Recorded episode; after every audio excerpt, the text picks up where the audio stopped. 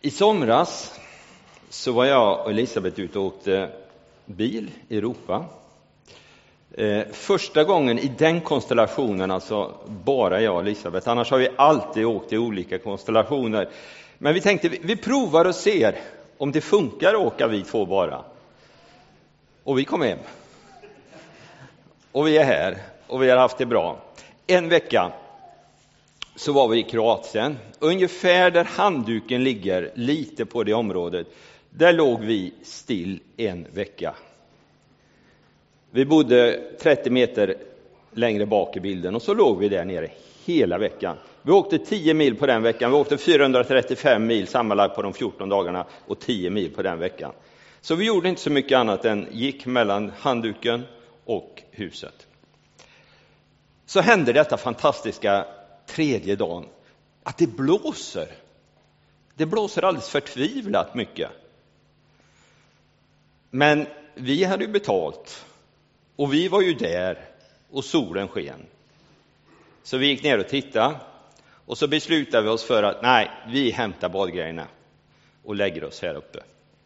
Så vi la oss ett antal meter längre upp på berget än vad vi brukade ligga. Och det var vi och två familjer till på hela området. Så det var gott om plats. Vi valde. Vi sitter där. Det är helt underbart, det fläktar, solen skiner och man hör hur liksom vågorna brusar i bakgrunden. Och någon gång så kommer det en liten vattendropp och skvätter ända upp där vi sitter. Och jag har på semestern läst Thomas Hedin, några böcker. Jag hade tre med mig, två med mig hem och två har jag läst och en har jag tappat på vägen någonstans hur man nu bär sig åt. Men det är sanningen. Och den här dagen så har jag kommit i reservkraft. Jag kommer fram till sidan etthundratrettio etthundrafyrtio när Thomas Hedin berättar om hur han första gången får tag i Werner Aspenströms dikter av en gammal tant i Dalarna som hade sparat en bokhylla till honom. Och jag är helt förlorad i den här boken och berättelsen.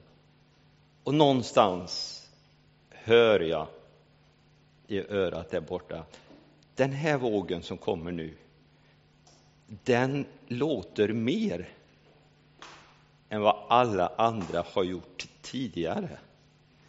Och när jag liksom sitter där lugnt tillbaka, lutar på min madrass och handduk, så sänker jag boken lite grann så här och tittar upp och ser tre meter vatten som bara hänger över mig. Och hur fort en kropp i femtiosex års åldern kan reagera, det är ett under ibland. Men jag flög upp, gömde mig bakom boken och stod så här. Och så kommer vågen med full fart och träffar hela mig. Jag är dyngsur, handduken som satt på gick och vri ut. Och min första reaktion är, var det någon som såg mig? Och så tittar jag lite till höger och så står det en eller två barnfamiljer och skrattar gott där borta åt mig. Och jag har gått och funderat på den där händelsen lite grann. Inte var det någon som såg mig. För när vi hade gått ner till stranden så hade ju jag funderat. Hur nära kan jag ligga utan att bli blöt? Hur långt säkerhetsavstånd måste jag ta ut? Och jag hade med mitt förstånd tänkt att det räcker att ligga här uppe. Jag kommer att klara mig. Vi kan säga, vi packade ihop alltihop i en blöt kasse och gick upp och hängde det på tork. Och avslutade den dans solande med den duschen. Och så kom jag att tänka på ett bibelord en dag som lyder så här. Förtrösta på Herren av hela ditt hjärta och lita inte på ditt eget förstånd. Och jag har gått och funderat på det där. Vad är det jag förlitar mig på egentligen? Vad är det som jag drar mina slutsatser utifrån? Den här slutsatsen som jag tyckte jag var, drog ganska bra, den var ju fullständigt felaktig. Jag skulle naturligtvis lagt mig femton meter längre upp för att vara säker. Men jag gjorde inte det. Förtrösta på Herren av hela ditt hjärta och lita inte på ditt eget förstånd. Uppmaningen i texten är väldigt tydlig. Det låter ingen tvekan om det. gång på gång i Bibeln så är du och jag uppmanade att förtrösta på Herren och inte på massa andra saker som vi gärna stoppar in. När du läser Bibeln så upptäcker du att genom hela Bibeln så kommer det här som ett återupprepande. Förtrösta på Herren, lita på Herren, räkna med Herren, lyssna till Herren, vänd dig till Herren. Det finns otaliga olika uttalanden i den riktningen. Man skulle enkelt kunna säga att hela Israels historia är egentligen byggd kring det här. Ett upprepande, förtrösta på Herren, vänd dig till Herren. Repetition brukar vi säga är kunskapens moder, och det är kanske därför det står så ofta. Jag vill bara ge dig några anledningar varför jag tror att bibelordet så ofta uppmanar mig och dig att förtrösta på Herren och vända oss till Herren. Och för det första så tänker jag så här. Varför gör Bibeln det här? Jo, det handlar om mitt stora ego.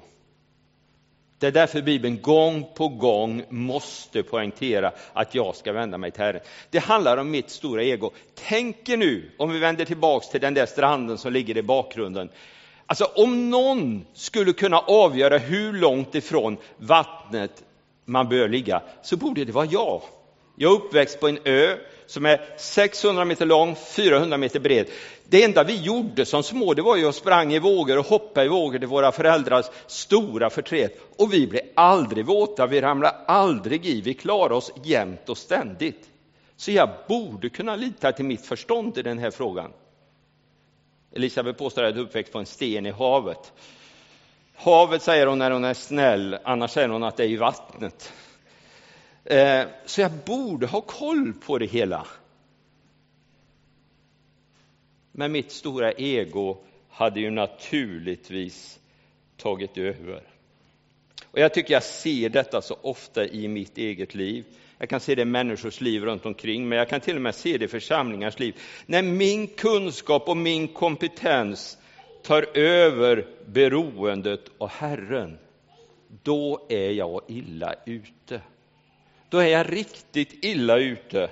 Och det brukar alltid i mitt liv sluta på samma sätt. Med en rejäl kraschlandning. Och efteråt så tänker jag, hur kunde jag vara så dum så jag gick på det här? Hur kunde jag vara så enfaldig så jag inte fattar mönstret? Det är ju samma mönster varenda gång. Och så konstaterar jag nästa alla gånger. Det är min stolthet och mitt stora ego som har tagit över. Och därför behöver bibeltexten gång på gång komma till mig och säga: förtrösta på Herren och inte på dig själv i första hand. Förlita dig på Herren, lyssna till Herren. Alltså det handlar om mitt stora ego. Jag har varit med så länge nu så jag kan detta, resonerar jag ibland. Och så fort jag börjar tänka så, då kraschar det. Inte att det är fel att ha livserfarenhet. Inte är det fel att ta vara på det. Det är inte det jag menar. Men när det blir viktigare än att lyssna till Herren, då kraschar det. Och ibland i mitt liv så kraschar det utifrån det här. Det har också med mitt ego att göra. Att jag bär liksom fromheten som en mask. Jag spelar med i spelet. Jag kan rytmen, jag, jag kan orden, jag kan hela företeelsen. Jag bär fromheten, som Paulus säger, som en mask, men jag vill inte veta av dess kraft. Det händer med mig jämt och ständigt, tycker jag. Fasaden. Mitt stora ego tar över och jag spelar med. Jag kan säga halleluja på rätt ställe efter fyrtio år i den här rörelsen. Jag, jag kan resa mig på rätt ställe i kyrkan. Jag kan lägga orden rätt. Jag kan alltid där. Och det är lätt att det blir en fasad, en mask som är kraftlös. Det är därför bibelordet ständigt uppmuntrar mig och dig att förtrösta på Herren, att vända tillbaks. Jag tror bibelordet gör det ibland också när du och jag inte vill ha med Herren att göra. För det händer faktiskt i våra liv. Det händer i mitt liv. att jag kan känna mig orättvist behandlad av människor. Jag kan tycka att livet är orättvist. Jag kan tycka att jag är sviken, och visst kan det vara så ibland. Och då är det precis som att jag vill vända Gud ryggen och säga, nej, nu får det vara nog, nu åker du över bord. Då behöver jag gång på gång få möta uppmaningen, förtrösta på Herren av hela ditt hjärta. Jag tror Bibeln gör det för att det är mitt stora ego som spelar mig ett spratt. Jag tror Bibeln uppmanar mig att förtrösta på Herren, för det är mitt stora behov i livet. Jag är skapad med detta behov av Herren i mitt liv. Det är så jag uppfattar Bibeln. I begynnelsen så skapar Gud himmel och jord. Tänk på det. Du, du är skapad av Gud, utifrån Gud, till Gud. Det är naturligt att det finns ett behov att hela tiden förtrösta på Herren. Vi är skapade till gemenskap med honom. Lite längre fram i samma text som jag läser så står det, låt oss skapa människorna till att vara oss lika.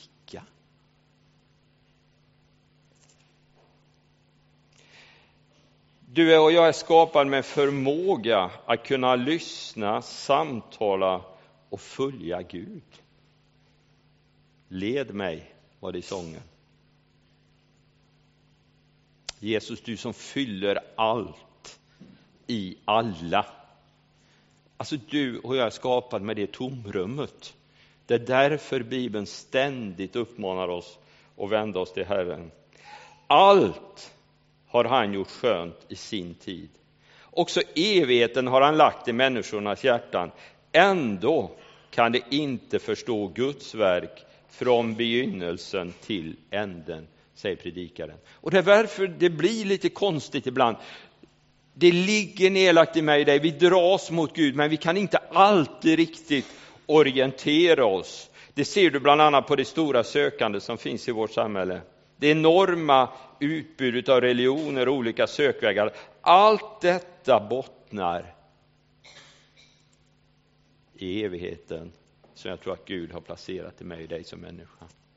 Jag satt en liten stund i morse och bläddrade på webben. Och det var inte svårt att träffa människor som beskrev sitt sökande efter Gud. Sin längtan. Det var kändisar, det var idrottsstjärnor, det var musiker, det var allt möjligt. De beskrev detta behovet. Min själ, står i Psaltaren, törstar efter Gud, efter den levande Guden. När ska jag få komma och träda fram inför hans ansikte? I psalm sextiotre står det, Gud, du är min Gud, tidigt om morgonen söker jag dig. Min själ törstar efter dig, min kropp längtar efter dig som i torrt land försväktar utan vatten. Alltså det finns ett behov, och därför uppmanar Bibeln oss till att vända oss till Herren. Nu är det inte alltid så att vi i kyrkan lyckas så bra fylla det behovet eller peka på det behovet som vi skulle göra ibland. Fundera på den här veckan. Det är min första vecka efter semestern. Jag tror aldrig haft en så bra semester som i år. Jag har fullständigt kopplat av. Jag har haft så roligt. Jag har gjort så mycket. Jag har hållit på. Och så börjar jag jobba. Och det är ännu roligare. Och så denna veckan blev lite så här sönderryckt. Jag hade massa praktiska saker som jag ska göra. Men samtidigt så har jag mött en hel del människor i olika situationer. Och någonstans bestämde jag mig mitt i veckan att äh, jag struntar i om mötesprogrammet inte blir klart i helgen. Vi har ändå gudstjänsten. Det är viktigare att möta behovet och människan i sammanhanget. Det kommer ett mötesprogram på tisdag, var lugna. Eh, Men behovet är så stort hos människor att få komma nära Gud. Hos mig och dig att få komma nära Gud. Det är därför Bibeln poängterar det här. Och ibland i kyrkan så blir vi så upptagna med allt vi ska fixa, allt vi ska göra, allt som ska läggas till rätta, allt som ska vara perfekt. Så vi missar kanske det viktigaste. Längtan och mötet med Gud. Var rädd om det. Allt det andra går att lösa på sikt. Avslutningsvis då, och ska vi lovsjunga och be för varandra. Jag tror att Bibeln uppmanar mig och dig att söka Herren och förtrösta på Herren. Ett, för vi har ett stort ego som vill dra oss någon annanstans. Två, för vi är skapade och finnas i den miljön. Det är vårt behov alltså. Och nummer tre, för att det i den miljön finns det harmoni. Det är där jag finner harmoni. Sök först hans rike och hans rättfärdighet, så ska ni få allt det andra också. Eller som Jesus säger i Johannes evangelis tionde kapitel: jag har kommit för att det ska ha liv och liv i överflöd. Det är där det finns. Det är där livet finns. Det är där harmonin finns. Det är där glädjen finns. Tyvärr är det ju ofta så att en konstig bild förekommer av Gud själv som livsstödaren, uttryckt med allt som vi vill men inte får göra. Paulus, han säger: allt är tillåtet men allt är inte nyttigt. Och vi har ofta en ständig förmåga att trycka på det som inte är nyttigt. Och så blir det någon negativ tanke.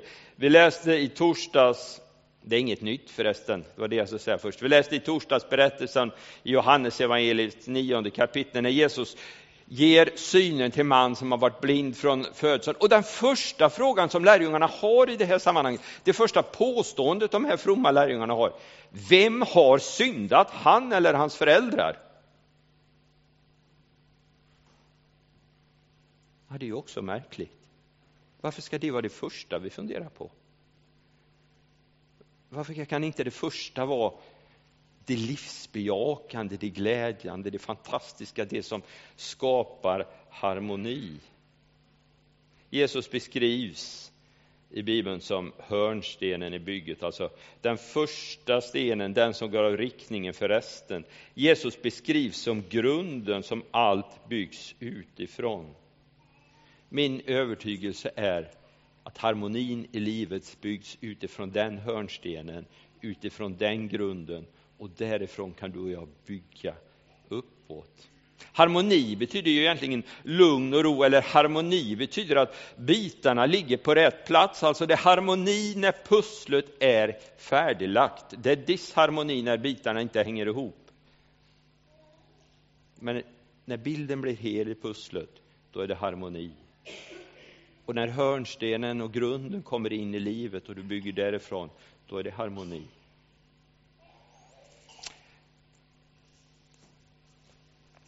Förtrösta på Herren av hela ditt hjärta och lita inte på ditt eget förstånd. Förståndet är bra, men sätt Herren först.